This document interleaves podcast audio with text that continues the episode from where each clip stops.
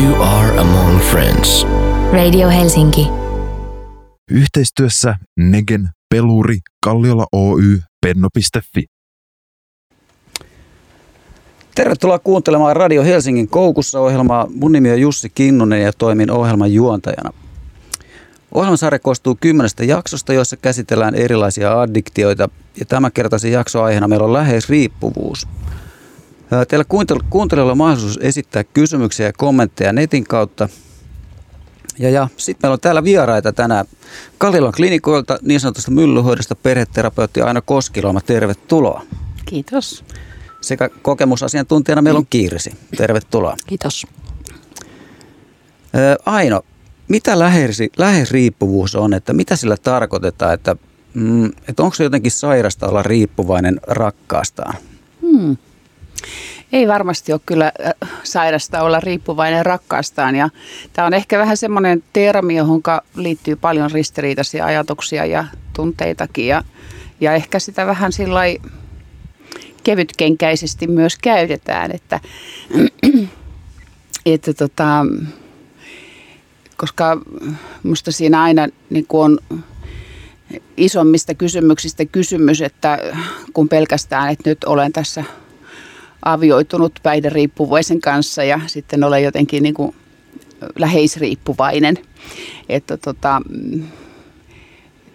yleensä siellä on, on niin kuin jonkinasteista traumatisoitumista jo aiemmissa suhteissa ja useimmiten siellä varhaisissa kiintymyssuhteissa. Eli on joutunut sellaiseen tilanteeseen jo varhain, että on joutunut niin kuin selviytymään elämästä vaikeissa tilanteissa. Ei ole ollut sitä vanhempien antamaa tukea siinä määrin, kun olisi sitten tarvinnut tai muuta. Ja pahimmillaan tietysti on saattanut niin kuin joutua siihen itse jopa siihen vanhemman rooliin. Ja, ja sitä kautta niin kun tulee sellaisia toimintamalleja, jotka ei sitten ihan tässä hetkessä ei välttämättä ole ainakaan itselle hyväksi. Ja monta kertaa sitten esimerkiksi riippuvaisen kanssa elämisessä, elämisessä niin ne toimintatavat ei, ne pahemminkin niin kuin edesauttaa sen riippuvuuden elämä olemassaoloa kuin että johtaisi niin kuin muutokseen.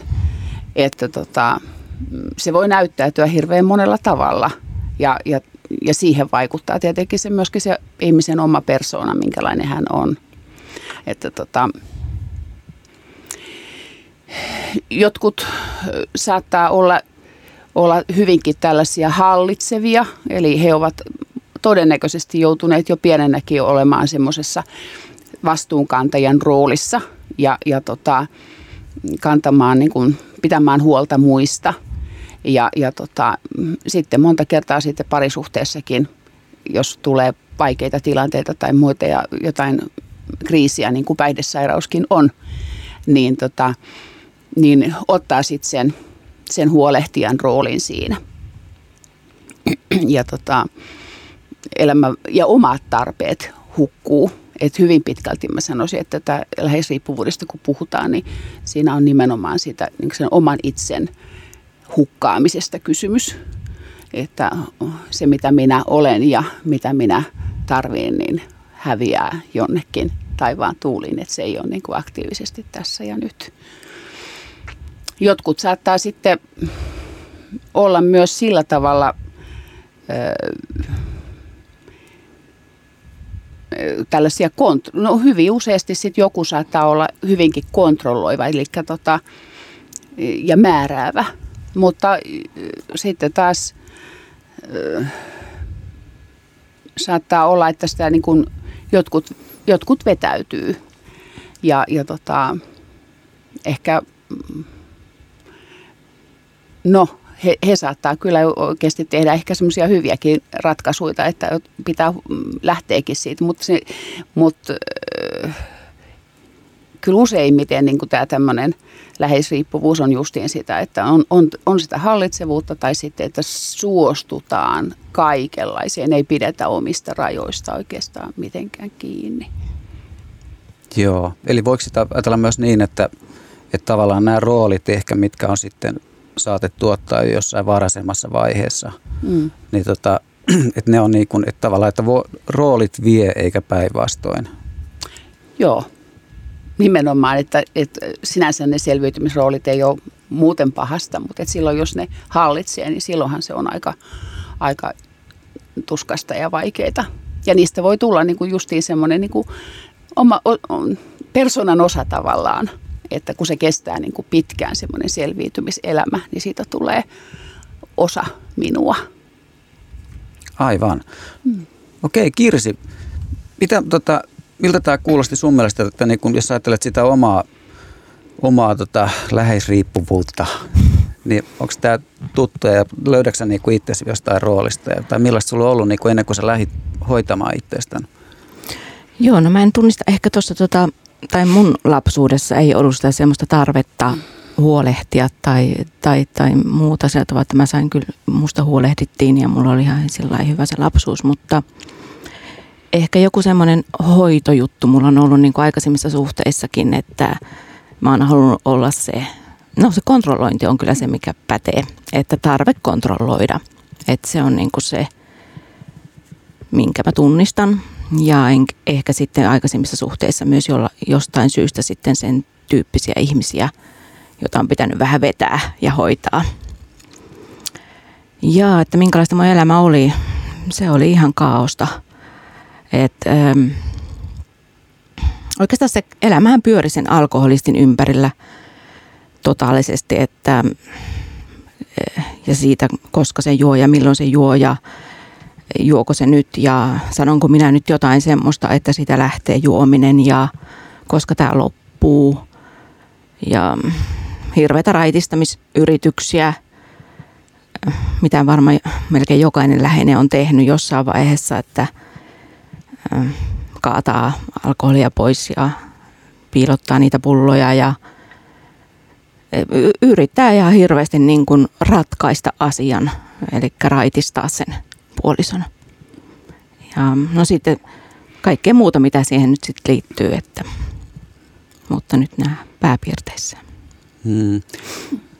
Joo, tota, kun tule, mulle tulee mieleen siis tuo Juliet Jonesin biisi, että miksi, miksi naiset rakastuvat renttuihin, niin voiko sitä ajatella, että, se on, että sillä on jotain tekemistä tämmöisen niin kuin pelastamisen ja semmoisen niin kuin kontrolloimisen kanssa? Niin, se on kyllä sellainen kysymys, jota on ihan hirvittävän vaikea vastata, että sitä on varmasti mietitty paljon, että, että, että naisillahan se on se hoitovietti semmoinen niin kuin voimakkaampi ja on huomannut esimerkiksi omissa lapsissa, että, että teini-ikään tullessa niin alkaa olla jotain semmoista kiinnostusta vähän semmoisiin kavereihin, joilla ei ole kaikki hyvin, halutaan auttaa sit myös sitä, niitä, joka on tietenkin ihan kaunista, kaunis ajatus, mutta tota, sitten jos se menee niin kuin, että se ei ole enää tervettä, niin se, mä, tuo on semmoinen, mitä, mihin ei voi vastata, että mä en osaa vastata siihen. Että, mä okay. Aino... En mä tiedä, osaanko vastata sen kummemmin, mutta tota, ka, kaikkea sitä sellaista aika hyviä ominaisuuksia ihmisessä olevia hyviä ominaisuuksia, niin riippuvuus käyttää kyllä hyväkseen, että, että me ollaan eri tavalla – kilttejä ja me ollaan eri tavalla hoivaavia eh, ihmisiä, mutta et kyllähän se silloin, jos sattuu nyt rakastumaan syystä tai toisesta eh, sellaiseen ihmiseen, jolla tällainen vaiva on, niin kyllä se sairaus silloin niin kuin alkaa käyttää sitä toisen ihmisen huolehtivaisuutta ja kiltteyttä hyväkseen ja, ja, ja tota, siinä sitä ollaan sitten. Että se, että miksi ei sitten siitä niin kuin lähde pois, no kyllä ne varmasti ne tunteet sitten siinä pitää monta kertaa kiinni, kun on niitä, niitä rakkauden tunteita. Niin sitä voi olla sitä aika vaikea lähteä.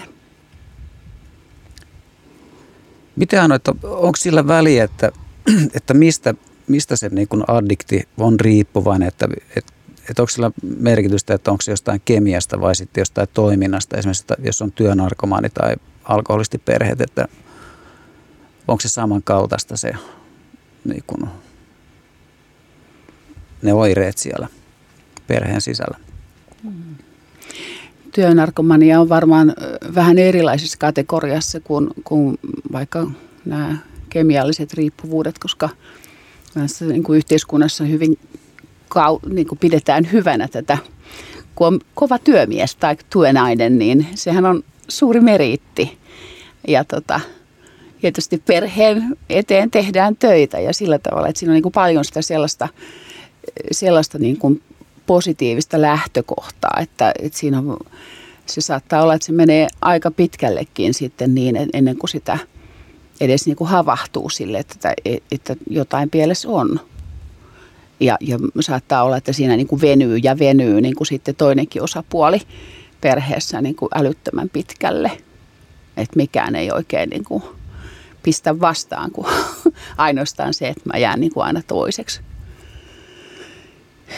Kun siitä tulee sitten sitä, ehkä sitä hilloakin perheelle ja kaikkea tällainen. Mutta että, no sitten taas jotkut tällaiset niin kuin rahapelit ja nämä, niin nehän voi justiin sen takia, että niistä tu, ne taas vie sitä rahaa.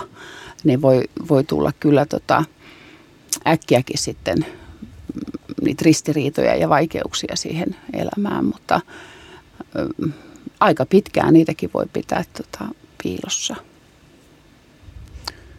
Aivan. Tota, miten Kirsi, että pidikö sä kulisseja, että hävettikö sua jotenkin sua sen niin kuin perheen tilanne? Joo, kyllä. Kyllä ne, tota, aika pitkään niitä kulisseja piti ja hävetti. Et, tota, tilanteet, missä nyt oltiin puolison kanssa jossain juhlissa tai kavereiden luona ja, ja se juominen ristäytyi siellä ja se oli ihan hirveän hävettävää ja kyllä kai varmaan niin kuin aika paljon lähipiiristä niin kuin tajus, mistä on kysymys, mutta tota, ja kulissa ja tietenkin yritti, yritin pitää sitten aikani, kunnes sitten tajusin, että ei siitä mitään järkeä. Että.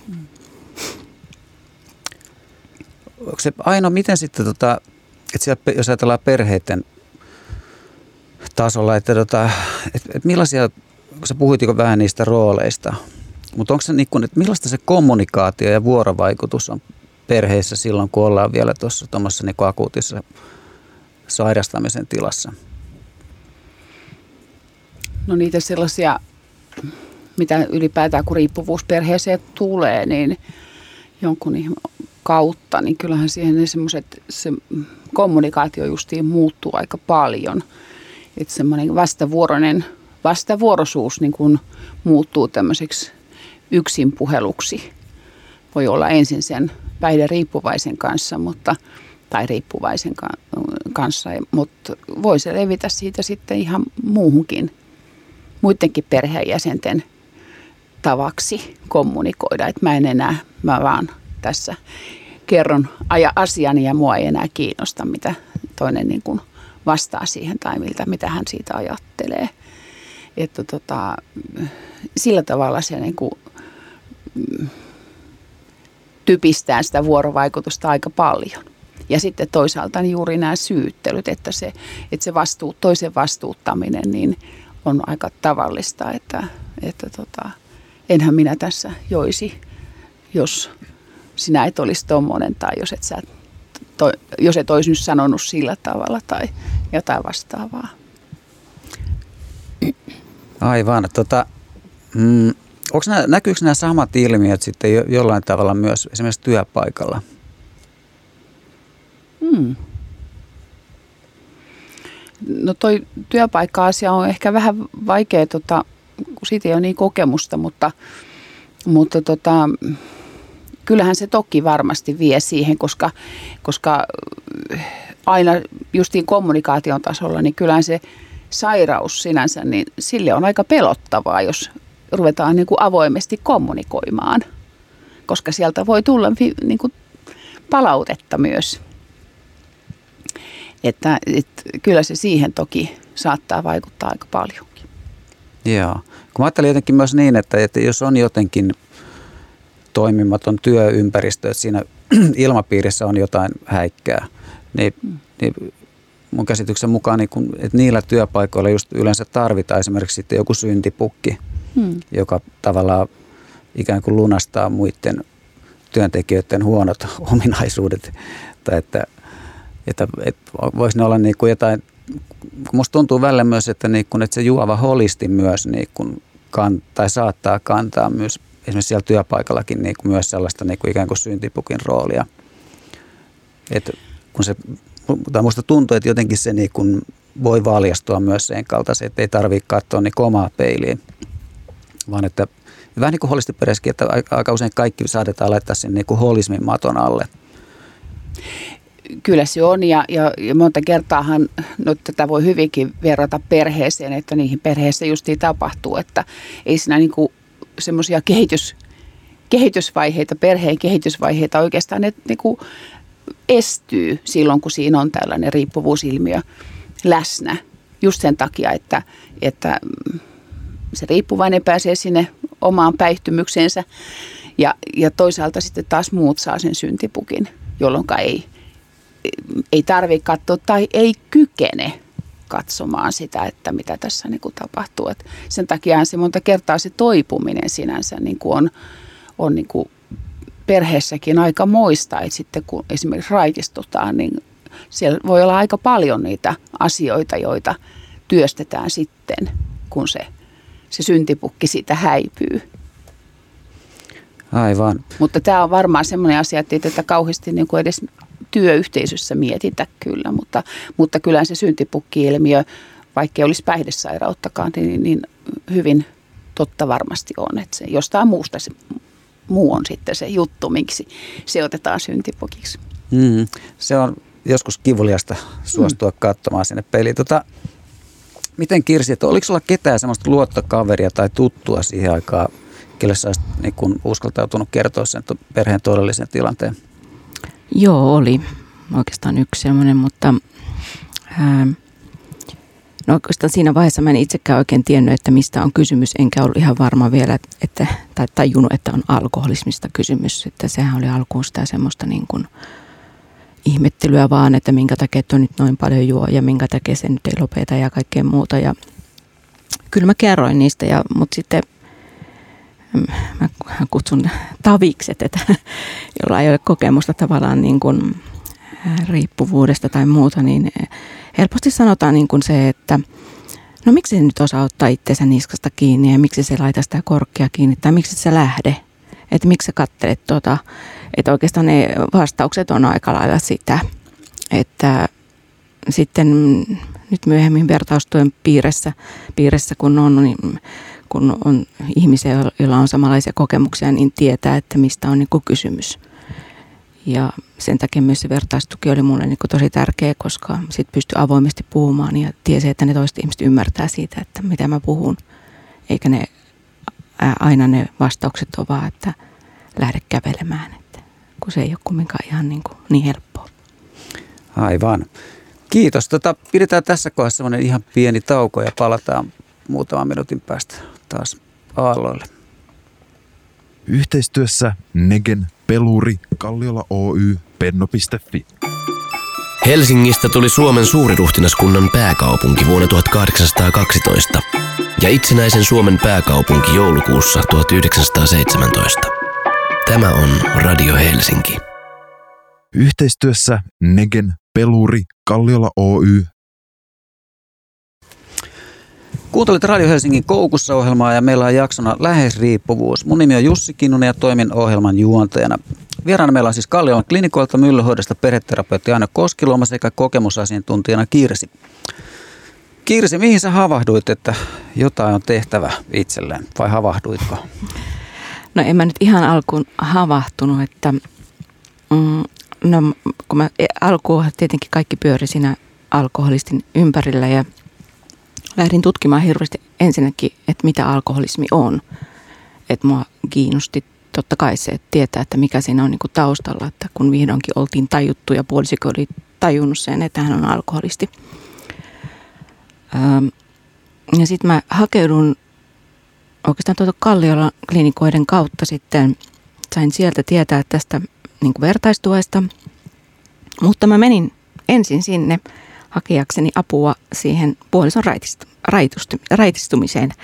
Eli että en mä nyt oikeasti mennyt ensin itseäni hoitamaan. Ja mä luulen, että se oli aika, aika monella on se sama homma, että haetaan vaan niin kuin jotain hirveästi apua, että se tuska on niin kova, että on pakko saada sitä jostain sitä apua. Ja ää, pikkuhiljaa sitten niin kuin tajusin, että, että, että se elämä pitää alkaa pyörimään myös minunkin. Että minun pitää välittää myös itsestäni, että, että en mä voi vaan niin kuin kiinnittää huomiota koko ajan siihen toiseen ja yrittää sitä. Ja eihän mä edes pysty tekemään yhtään mitään, että se on se holistisen, joka itseään hoitaa, jos hoitaa.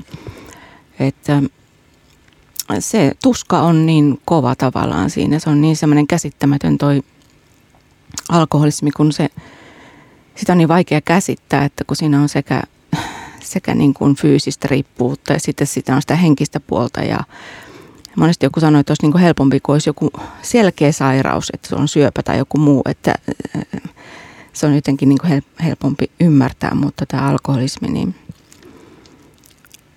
pikkuhiljaa sitten vertaistuen piirissä niin kuin tajusin, että, että täällä on ihmisiä, jotka tietää, mistä on kysymys ja ovat kokeneet samoja asioita ihan kaikki. Ja että miten ne on selvinnyt siitä ja miten, miten mä voin saada niin kuin apua ja myös taas niin kuin keskittyä itseeni ja pitää itsestäni huolta. Että se on niin kuin monelle läheiselle ihan hirveän vaikea. Se unohtuu se, että pitää pitää itsestään huolta. Että muuten ei ole niin kuin mitään ja varsinkin kun on lapsiakin ja kaikkea muuta, niin se on se perhe siinä.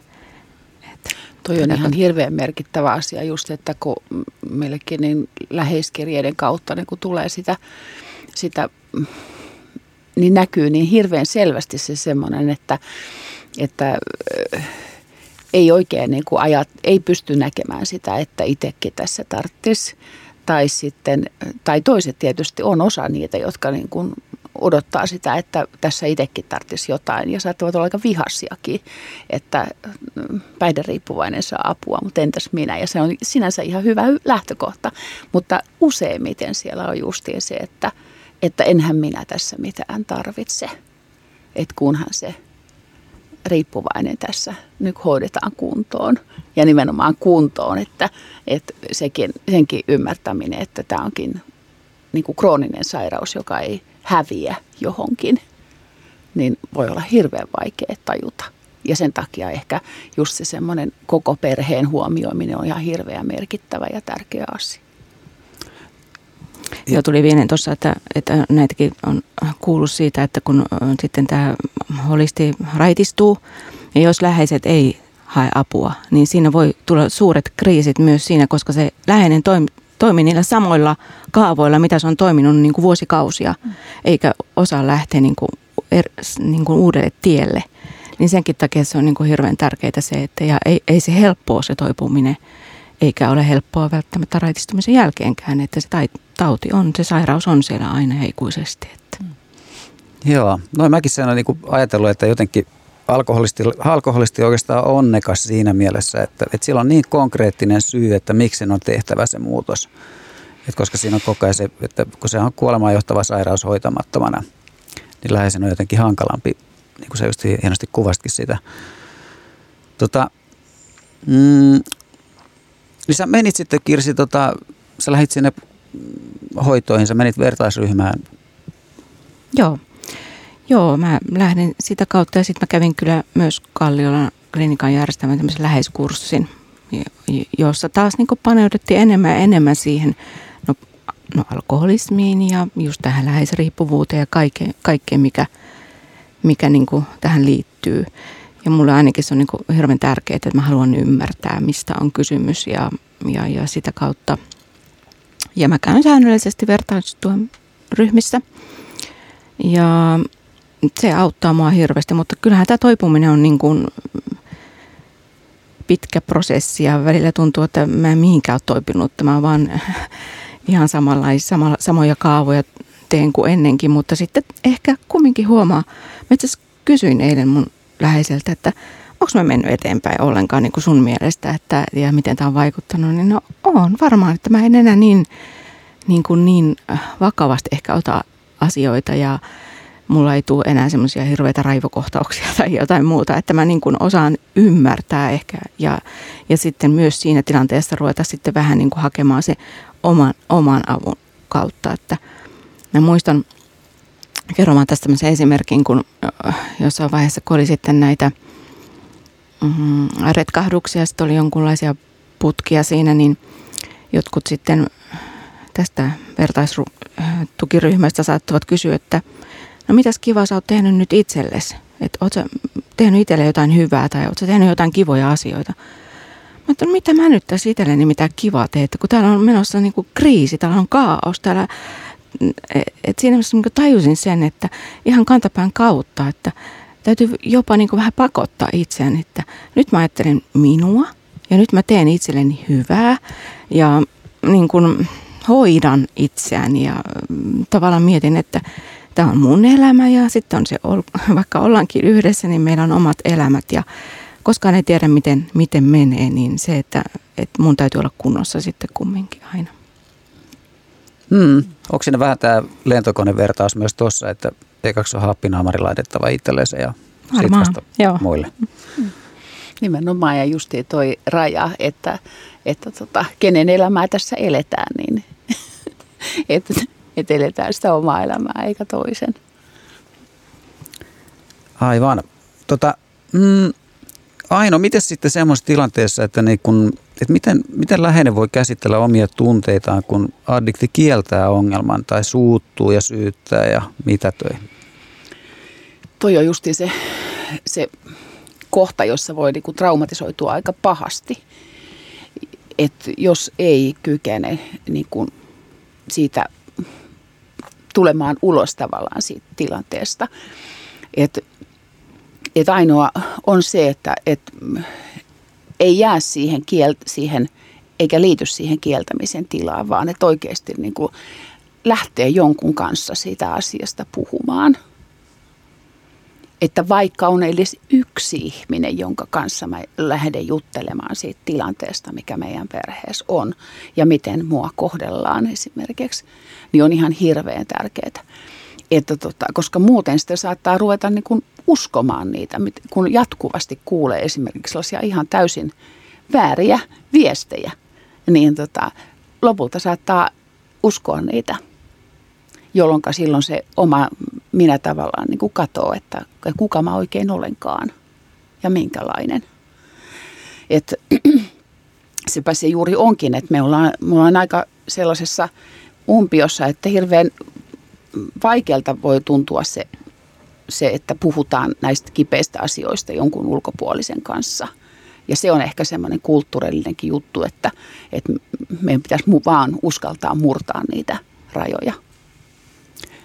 Eli on, onko siinä on, niin kuin jotenkin, että onko se häpeä, mikä siellä, niin kuin, tai pel, pelko tai riski joutua kokemaan häpeää tai No häpeä on ihan varmasti yksi niitä pahimpia, joka vie siihen ja pitää siellä yksinäisyydessä se pitää sitä päihdesairastakin siellä yksinäisyydessä, mutta niin myöskin läheisiä.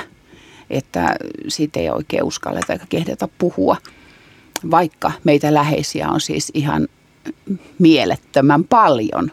Että kyllä meitä varmaan joka toinen on niin kuin siinä läheisen roolissa tässä, kun kattelee. Ainakin jos ei nyt ihan just tällä hetkellä, niin ainakin jossain elämänvaiheessa ollut. Että tota, hyvin yleinen yleinen osa, e, mutta tota, kyllä siellä on paljon pelkoja myös. Et sitä pelataan sitten sen päihdesairaankin reagointia, että miten, miten se reagoi siihen, jos mä jonkun kanssa juttelen, mutta eihän senkään kaikkea tie, tarvitse tietää, kenen kanssa mä juttelen mitäkin. Että se sellainen yksityisyyden merkitys on yksi asia, joka, jota kannattaisi aina kanssa pitää mielessä, että mulla on omat oikeuteni myös – että ei se kenellekään kuulu, kenelle mä, kenen kanssa mä niin kuin avaudun omista tunteistani ja kokemuksistani. Mulla tuli mieleen tavallaan tuossa se, että öö, joo, nyt mä unohdinkin se, mitä mulla tuli mieleen. Jatketaan. Okei, okay, tota, no se varmaan tulee kohta ehkä mieleen. Joo. Öö, kun sä lähdit tota Kirsiniin hoitoihin, niin tota, mm, kun sä puhut näistä vertaisryhmistä, niin mitä siellä niinku oikein tapahtuu siellä semmoisessa vertaisryhmässä? No siellä jaetaan niin kuin, tavallaan niitä kokemuksia, kerrotaan, niin kuin, meillä on niin kuin, teema tavallaan voi olla siinä mukana. Meillä on kirjallisuutta myös sitten. Se on tämmöinen 12 askeleen toipumisohjelma. Ja lähinnä se on sitä kuuntelua ja puhumista. että mä en ole koskaan tiedä, kumpi on tärkeämpi, se kuuntelu vai puhuminen. Et, ja ei ole, ei ole koskaan tietenkään pakko puhua, voi vain kuunnella. Mutta siinä on joku semmoinen jänne juttu, kun sä kuulet niitä erilaisia ihmisten kokemuksia ja välillä nauretaan ja välillä itketään ja, ja, ja se jotenkin jonkunlainen yhteisö tai se, että me ollaan tässä nyt yhdessä ja on aina niin kuin tavallaan se tuki siinä ja myös turvakin. Niin se, mä en osaa sen kummemmin kertoa siitä, mutta kysy lisää. Joo, siis voiko siinä olla jotain semmoista, että, että se vähän helpottaa myös siihen, tai aika paljonkin itse asiassa se ryhmätyöskentely siihen häpeän tunteeseen, että kun saa ehkä kosketuspintaa siihen, että mä en olekaan ainoa, kellä on tällaista. Ja, Joo, vaan varmasti, varmasti se on sitä, kun siellä ei tarvi hävetä. Ja, ja sitten me ollaan tosiaan nimettömänä siellä, kenenkään ei tarvitse tietää, kuka sä olet. Sun ei ole pakko sanoa sun etunimeä tai mitä voit keksiä jonkun hahmon tai muuta, mutta että sä voit niin kuin ihan avoimesti kertoa ihan kaikki. Ja se ei hämmästytä ketään siellä, että, että mitä sä kerrot, että koska se, ne on ne ihmiset on niin kuin sit tavallaan kokenut sitä samaa. Ja nyt mä muistan, mitä mun piti sanoa. Se oli se, että tosta, kun puhuttiin tuosta alkoholistin syyttelystä ja, ja, ja muuta, niin kuin tavallaan se, että ja mä oon siis iloinen, että nyt on ruvettu enemmän enemmän puhumaan alkoholismista ja ymmärtämään sitä, että mitä se on, että kun alkoholistille kuuluu se, että hän syyttelee ja hän niin kuin hakee tavallaan myös syytä sille juomiselleen. Ja se on se läheinen yleensä sitten se, joka sen saa sitten kokea. Että, pitäisi niin kuin, että sen ymmärrys, että tämä, ei, ei, mussa ei ole mitään vikaa. Ja mä en ole syyllinen siihen sen toisen ihmisen juomiseen. Niin se on niin kuin hirvittävän tärkeä asia. Mutta jos et sä tiedä, mistä on kysymys, niin sitä on vaikea hoksata. Aivan. Tota, miten aina sitten tota, että millaista se perheen kommunikaatio ja tunteet on yleisesti ottaen perheessä niin kuin tässä vaiheessa sitten, kun on, on lähdetty niin kuin jo mukaan siihen hoitoon? Hmm, mukaan hoitoon, mm. joo. Tunteethan voi olla kauhean erilaista ja voisi olla erilaisissa vaiheissa, että tota, mutta että ylipäätään niin kuin, niin kuin päihderiippuvuuteen paljon kuuluu justiin se, että, että niille tunteille ei ole siellä tilaa siellä perheessä. Et siinä mielessä se hoitoon lähteminen niin voi olla ö, kohta, jossa niille rupeaa olemaan tilaa. Tai sitten vielä ollaan niin peloissaan, että ei vielä ihan uskalletakaan niin kuin ilmaista niitä omia tunteita. Et, koska se liittyy paljolti siihen luottamukseen, että, että milloin se luottamus on sen kaltainen, että – että mä uskallan niin kuin edes itse niin kuin tunnistaa niitä omia tunteita ja saitikka sitten ilmaista niitä. Mutta että nyt esimerkiksi vaikka myllyhoidossa, niin kun me otetaan näitä ö, läheisiä mukaan monellakin tavalla ja yksi niistä on nämä läheiskirjeet, niin se on yllättävän avointa kuitenkin se, se ilmaisu ja kun esimerkiksi on nuoria ja lapsia, jotka, joille lähetetään läheiskirja ja, ja näin, niin sieltä saattaa tosi avointa kirjoitusta tulla niin kuin omista kokemuksista ja tunteista. Ja tota, se tuntuu tosi hyvältä tietenkin työntekijästä, että, että on, on niin kuin tämmöinen mahdollisuus. Ja se on ihan hirveän tärkeää myöskin sille päihdesairaalle, että se saa niin kuin – se on ihan eri juttu, vaikka niistä olisi puhuttukin, mutta sitten kun se on niin kuin mustaa valkoisella, että se on totta. Että se on niin totta, että se mun lapseni on kirjoittanut sen tähän paperille. Että se ei ole niin kuin vaan hetken mielijohde tai muuta, vaan se on ihan tosiasia. Se on ihan hirveän tärkeää sen motivaationkin kannalta, että se todella vahvistaa ja juuruttaa jotenkin sitä, että todella tälle on niin kuin tehtävä jotain. Mutta mitähän sä muuta kysyit? öö, tota, mutta me voitaisiin mennä nyt eteenpäin itse asiassa. Tota. Sä vastasit oikeastaan jo tuohon, että mutta mietin, että miten, miten sitten voi turvata lapsen hyvinvoinnin, jos toinen aikuisista on vielä niin kuin käyttävä päihdeongelmainen? Hmm. Se on hirveän iso turva, jos siellä on toinen sitten sellainen, joka, jolla tämmöistä ongelmaa ei ole, niin se on jo iso turva – Ja, ja siinä mielessä niin kun mennään aikuis- tai historiassa taaksepäin, niin on ollut paljon parempi tilanne, kun yleensä silloin äidit ei juoneet. Silloin vielä minunkin lapsuudessani, niin se oli hyvin harvinaista, että naiset joivat. Mutta tota, eli jo se, että siellä on yksi vanhempi aikuinen, jonka, joka kantaa niin kuin vastuuta, niin se on ihan tärkeä asia. Mutta todellakin, kun tämä päihteiden käyttö kestää pitkään, niin kyllähän se uupuu aika lailla siinä, että, se on, että miten niin kuin suojata lapsia, niin, niin ensinnäkin justiin se, että siitä salailusta päästäisiin irti. Että se olisi jotenkin hirveän tärkeää, että se vastuukantaja vanhempi siellä niin kuin ei ei jäisi siihen salailuun, vaan oikeasti niin kuin kertoisi vaikka nyt niille sukulaisille ja ystäville, että missä tässä mennään. Ja, ja näyttäisi sitä, sillä tavalla niin kuin sitä tietää myöskin niille lapsille, että tästä asiasta voidaan puhua, eikä tämä ole niin kuin, sellainen salaisuus, että, että suu kiinni. Ja, ja, tota, ja sitä kautta silloin myöskin lapsetkin saattaa saada sen tien niiden muidenkin kodin ulkopuolisten aikuisten kanssa semmoisia vuorovaikutuksia, että he voivat jutella jonkun kummitädin tai mummin kanssa asioista, jotka heitä mietityttää ja pohdituttaa. Sitten tietenkin lapsia aina suojaa se, että ylipäätään se arki sujuu niin kuin kaikesta huolimatta niin kuin samanlaisena.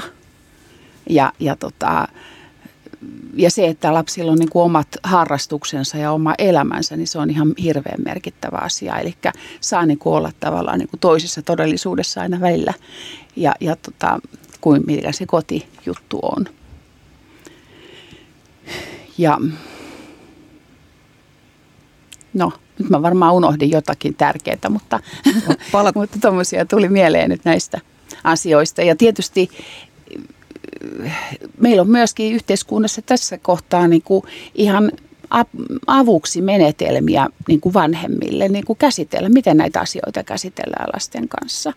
Että tota, se on täytyy ihana asia, jos se päihdeongelmainen itse kykenisi, mutta silloin kun se on akuutti vaihe, niin sehän on aika mahdotonta, niin kuin, että se lähtisi niin kuin selittämään lapsillensa, että, että tämmöinen sairaus tässä nyt on, mutta silloin se on ehkä se, se toinen vanhempi sitten siitä vastuussa, että, että selitetään, että minkälainen tämä sairaus on ja miten se miten, minkälaisia oireita siihen liittyy ja että, että se lapski saa niin kuin tajun siitä, että tämä ei johdu minusta eikä mulla ole tähän niin kuin osuutta, koska se syyllisyyden tunne niin sieltä hyvin äkkiä lapsillekin niin kuin siunaantuu, jos, jos lapsi on jätetty niin kuin miettimään, pohtimaan niitä asioita niin kuin itsekseen, eikä hän ole saanut selitystä, että miksi meidän perheessä on näin. Okei, kiitos. Eli meillä on menossa Koukussa ohjelma ja jaksona lähes riippuvuus ja nyt me mennään pienelle katkolle ja palataan muutaman minuutin päästä takaisin. Yhteistyössä Negen, Peluri, Kalliola Oy, Penno.fi.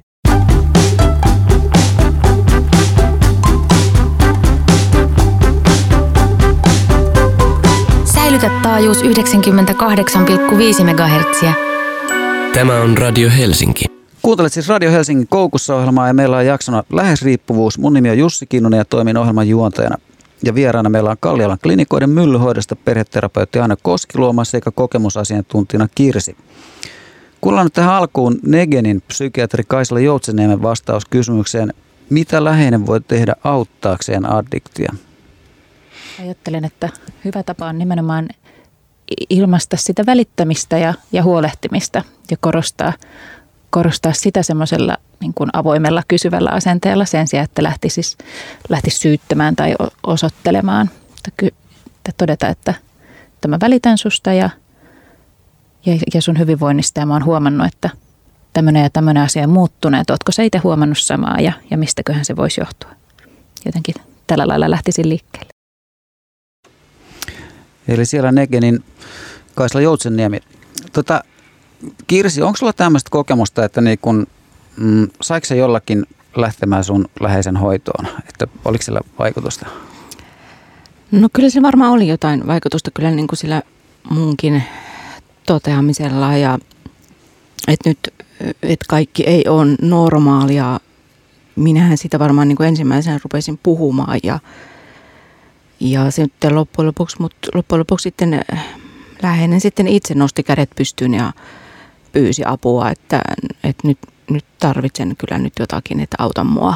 Ja, ja, ja sitten mä olin mukana auttamassa, hakemassa sitten apua siitä eteenpäin, että, että kyllä se näissä vaan menee näin, että sen ää, addiktin täytyy itse se apu haluta. Ja vaikka me läheisenä kuinka sanottaisiin mitä ja rukoiltaisiin ja kiristettäisiin ja uhkailtaisiin ja muuta, niin se ei, se on se tavallaan sen alkoholistin tai muun riippuvaisen niin kuin itse haluttava se apu ja toipuminen ennen kuin se sitten toimii. Voi olla pieniä hetkiä sitten, että se olisikin sitten juomattomuutta tai muuta, ihan vaan niin kuin sitä vaimoa leputtaakseen, lepyttääkseen tai jotain muuta, mutta sitten se loppujen lopuksi niin. Tosin sitten kyllä on näitä hoitomuotoja, jo, joihin jotkut menee myös vastoin jopa omaa tahtoaan, esimerkiksi työpaikalta määrätään niin, ja saa raittiuden sitten sen jälkeen, että, mutta se on sitten taas sitten se hoitomuoto tekee sitten sen tavallaan sen tajuamisen, että olen alkoholista ja tarvitsen apua. Tuosta tuli kyllä hirveän tärkeä asia justiin toi, että, että, että jotenkin ja myöskin vaikeus että läheisellä, koska siinä niin kuin tulee läheisellä niin, kuin niin kovat aggressiot ja kiukut ja raivot siinä, kun sitä todellisuutta kaiken aikaa katselee. Ja kuitenkaan niin se ei tuota yleensä mitään tulosta, vaan siellä niin kuin uhma nousee. Mutta justiin toi, että jos se välittäminen ja rakkaus oikeasti saisi elää siinä, siinä niin, koska se rakkaus on se, joka tavoittaa sen aidon ihmisen sieltä, sieltä tota, addiktion takaa. Että tota, ja siinä mielessä mä ajattelen, että justiin tämä, että, että läheinen lähtee hakemaan itselleen apua, niin voi mahdollistaa sen, että niiltä, siltä kiukulta ja kaikelta, niin saattaa pystyäkin siihen oikeasti niin kuin ilmaisemaan sen välittämisensä. Että mä oikeasti sua rakastan ja mä haluaisin, että sulla sä niin kuin hakisit apua itsellesi, koska musta se näyttää tältä, että, että mm, tosi pahalta tai, tai mitä se sitten onkaan. Että sitä voisi oikeasti päästä keskusteluun. Mutta sen, sen niin kauan kun ollaan siinä kiukussa ja vihassa ja raivossa, niin ei tarvitse kuvitella, että se ihminen sieltä niin kuin sitä kuulisi oikein, että uhma sieltä nousee ja riita. Joo, tulee mieleen Kotmanin parisuudeteoria, hmm. että siinä opetettiin jotenkin näin, että oliko se nyt, että kun syke on 93 vai oliko se 100, niin silloin me voidaan sanoa niin kuin dialogille goodbye. Hmm. Että ihminen vaan silloin puolustautuu tai hyökkää. Kyllä. Eli kannattaa Kyllä. pitää aktiivisuusranneketta, kun keskustelee kotona. tota, mm, Kirsi, niin tota, kun sä käyt siellä vertaistukiryhmässä, niin mä, et on, onko se joku semmoinen, niin kun, onko se joku uskonnollinen? Ei, ei se ole uskonnollinen, se on kyllä hengellinen. Ja, ja se saattaa olla, että se saattaa niin joitain ihmisiä säi, säikyttää, että kyllä siellä niin kuin Jumalasanakin esiintyy siellä kirjallisuudessa. Ja oli se mullekin alkuun vähän, että mikä tämä nyt oikein on, mutta sitten kun siihen pääsisi sisälle niin tajuamaan sen, että, että se et, et, jokainen meistä itsestään, itse voi päättää, mikä se on sitten se, puhutaan jostain korkeammasta voimasta, että onko se se ryhmä esimerkiksi, tai onko se joku muu, joku semmoinen, joka tavallaan niin kuin auttaa. Niin kuin mulle se on se ryhmä. Ja se, se tavallaan se, että me puhutaan ja mä kuuntelen ja kaikki muu, että ei, ei ole mistään hihuliryhmästä kysymys, että ihan siis tota, normaalia ihmisiä ja hyvin erilaisista uskonnoista tai, ei, tai itse olen ateisti, että ei tarvitse uskoa yhtään mihinkään, että tota, hyvin, hyvin voi olla mukana ryhmässä. Ryhmällä on uskomaton voima. Joo, kyllä. Että, jos ei sitä korkeampaa voimaa muuten niin kuin ajattelen, niin ainakin sitä voin ajatella, mm. että se ryhmä on tosi voimallinen.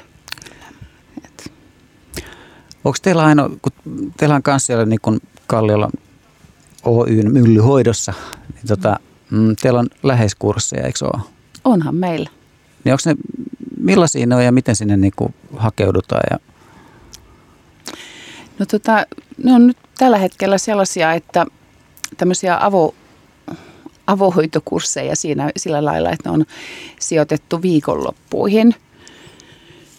Lauantai, sunnuntai. Kaksi tällaista lauantai, sunnuntai viikonloppua ja yksi, yksi lauantai. Plus sitten vielä semmoinen seurantatapaaminen myöhemmässä vaiheessa. Ja ne pidetään tässä Helsingissä tuolla Kalliolla talolla Sturen katu 11. Ja, ja Kalliolan klinikalle voi, voi tota soittaa ja, ja tota, minä olen kyllä se, joka, joka ne järjestän ja, ja tota, mulle voi ilmoittautua, että netin kautta tai tota, soittamalla. Se on hyvin edullinen siinä mielessä, että, että voi niin kuin itsekin hakeutua, mutta toisaalta kunnat, kunta on vielä edelleenkin velvollinen järjestämään läheisille apua ja hoitoa ihan samalla tavalla kuin päihdeongelmaiselle. Ja, ja, ja tota, siinä mielessä kannattaa myös aina sitä maksusitoumustakin kysyä. Että tota, ja, ettei, ehkä se, että läheiset niin vähän on, on itselleen mitään pyytämässä tai vaatimassa, niin se, ehkä se he, läheisten tuskakin jää jotenkin piiloon, että ajatellaan, että he eivät oikeasti tarvitsisi mitään, vaikka oikeasti tarvitsisivat, tarvitsisivat paljonkin tukea ja apua. Joo, eikö, eikö se ole ihan laissa siis? Että, että se lä- on laissa, päihdehoitolaissa ja joo. joo. Ja me niin kun, käsittääkseni me ollaan niin kun, hyvin eriarvoisissa asemissa eri kunnissa, että joissakin kunnissa asiaan suhtaudutaan ihan niin kuin laki sanoo ja toisissa taas, toisista taas sitten ei saa maksusitoumuksia. Se on hyvin, hyvin erilaista ja se on ikävä puoli ja, ja tota, joskus tuntuu vähän semmoiselta, että, että on niin kuin, että on lain kirjain niin kuin täytetty, kun on, on jokin tuki ja sitten muuta ei saakaan. Että, että Helsingissä on toki nyt kivasti tapahtunut tämmöistä, että on myöskin tämmöinen, tämmöinen avoin läheisten ryhmä, joka, että sinne voi mennä ja se on ihan tosi kiva, kiva juttu, että tämmöinen on tullut. Mutta se taas on tietysti toisenlainen, että tämä meidän läheiskurssi on, on kuitenkin, koska se on suljettu ryhmä, niin siinä ehkä päästään sille syvemmin asioita, nimenomaan näitä henkilökohtaisia asioita työstämään.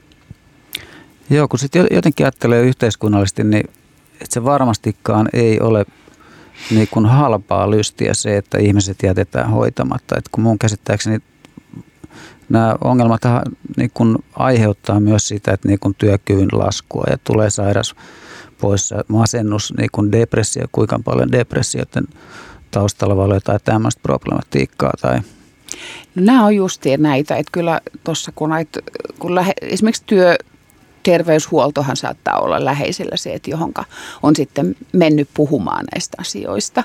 Mutta siellä useasti sitten on myöskin se, että on niin masennuksen tai työuupumuksen takia sit sairas, no eihän työuupumuksen takia sairaslomia tänään laiteta, laiteta, mutta, tai sitten ihan, ihan fyysisiäkin kipuja ja sairauksia ja vaivoja. Ja, ja unohtamatta tietenkin silloin, kun on lapsiperheessä kysymystä, niin että ne ne lapset. Että jos me niin kuin yhtään ajatellaan niin kuin tulevaisuutta, niin nimenomaan myöskin näitä läheisiä pitäisi tukea ja auttaa huomattavasti paljon enemmän, mitä tänä päivänä tehdään. Aivan. Tota, miten, miten sulla Kirsi oli, että saiko sä kunnalli, kunnalta niin maksia tuommoista tai onko ollut, sä hakenut semmoista silloin? Läheiskurssille mä en, mä maksoin sen ihan itse sillä mutta en edes hakenut sitä, mutta kyllä se varmasti on siis mahdollista, että niin kuin Aino sanoi tuossa, että se ei ollut niin iso, iso summa se, mitä se läheiskurssi oli. Mutta sitten taas sitten tämä holistien hoito on niin kuin vähän kalliimpaa touhua, mutta... Mm.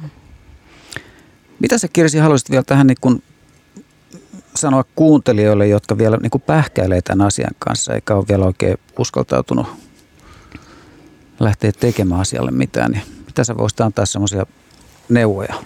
Niin, no kyllä mä niin rohkaisisin hakemaan jollain tavalla, no sitä vertaistukia, se on niin kuin se ehkä se paras.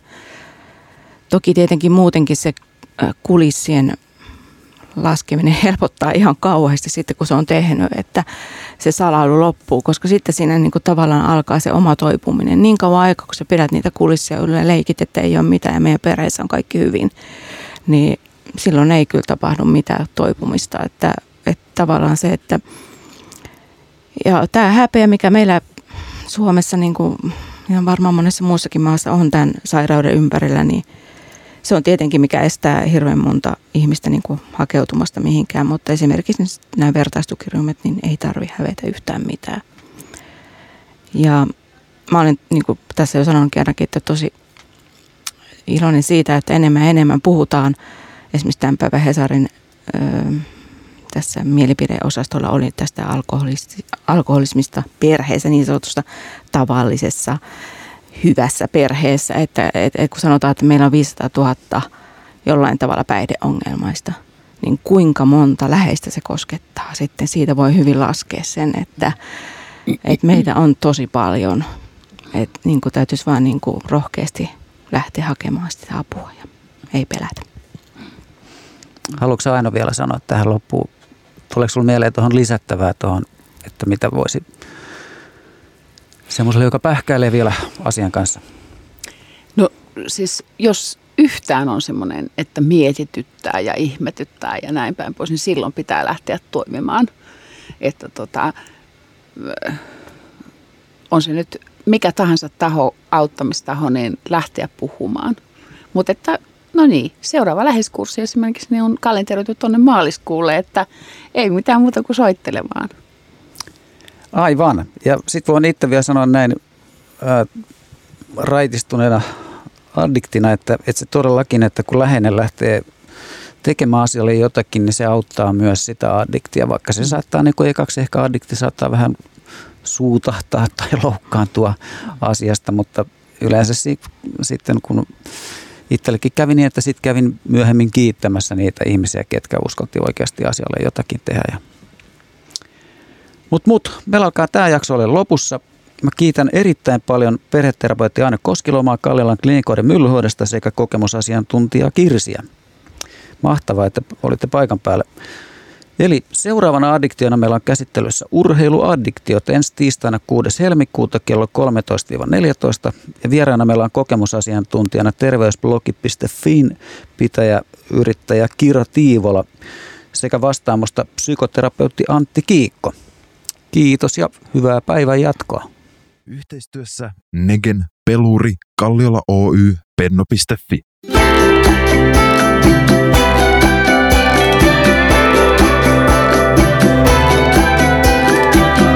Työ bland vänner. Radio Helsinki.